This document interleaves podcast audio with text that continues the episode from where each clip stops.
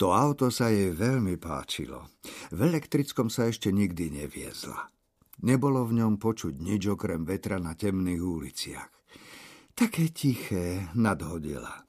Len dve slová a aj tie sa jej podarilo skomoliť. Tretí koktejl jej musel spraviť niečo s jazykom.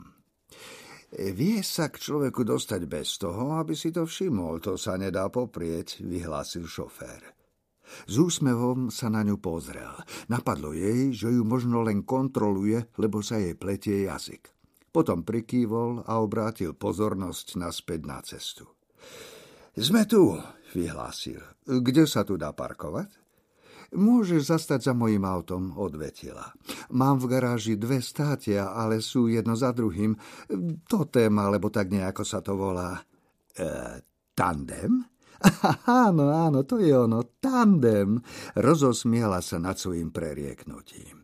Smiech sa z nej rinul a ona ho nevedela zastaviť. Zase tie koktejly a marihuanové kvapky z lekárne, ktoré si dala, kým sa vybrala Uberom do večerného mesta. Muž spustil okno a do príjemného interiéru vtrhol chladný nočný vzduch. E, pamätáš si kombináciu? spýtal sa jej. Tina sa vzpriamila, aby lepšie videla, kde sú. Už stali pred bránou do garáži jej bytovky. Nesedelo jej to. Nespomínala si, že by mu vravela, kde býva. E, vieš kombináciu? Opýtal sa znova. Na stene v dosahu vodiča bol ovládací panel. Uvedomila si, že si pamätá kombináciu na odomknutie brány, nie však meno chlapa, ktorého si berie domov. 4, 6, 8, 2, 5. Naťukal čísla a ona sa snažila znova nerozosmiať. Niektorí chlapi neznášajú, keď sa väčšine chichoce. Vošli do garáží a Tina ukázala na voľné miesto za jej mini.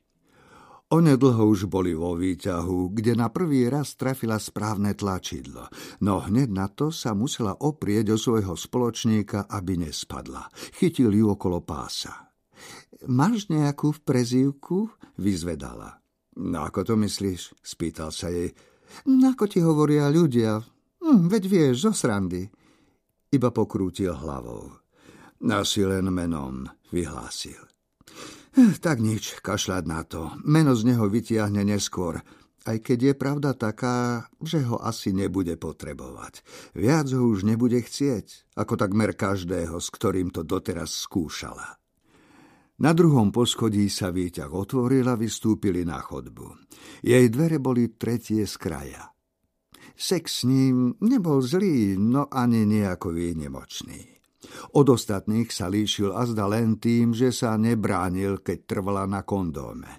Dokonca si priniesol vlastný, čo ho povyšovalo nad zvyšok jej známostí. No aj tak sa jej zdalo, že s ním nestrávi viac ako jednu noc. Potom sa musí znova pustiť do pátrania po tom čom si, čo sa nedá opísať, no mohlo by vyplniť prázdnotu v jej vnútri.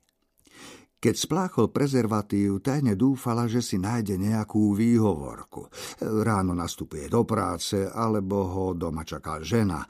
On sa však vrátil do postele a začal sa k nej túliť.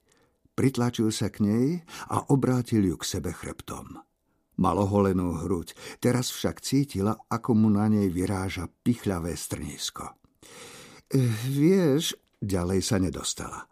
Prudko sa zvrtol aj s ňou, takže sa ocitla hore na jeho tele. Hruď mal ako šmírgel. Položil jej zozadu ruku na hruď a zohol ju v lakti. Hneď na to jej druhou zatlačil na krk, aby ho dostal do lakťovej jamky. Napol svaly a dokonale jej prerušil prívod kyslíka. Nemohla kričať o pomoc, nemala ako. Chcela sa brániť, nohy však mala zamotané v perine a on bol prisilný. Zvieral jej krk ako vo zveráku. Začala ju zaplavovať temnota. Muž zdvihol hlavu z postele, aby jej mohol šepkať do ucha. Hovoria mi, strakoš, zasypel.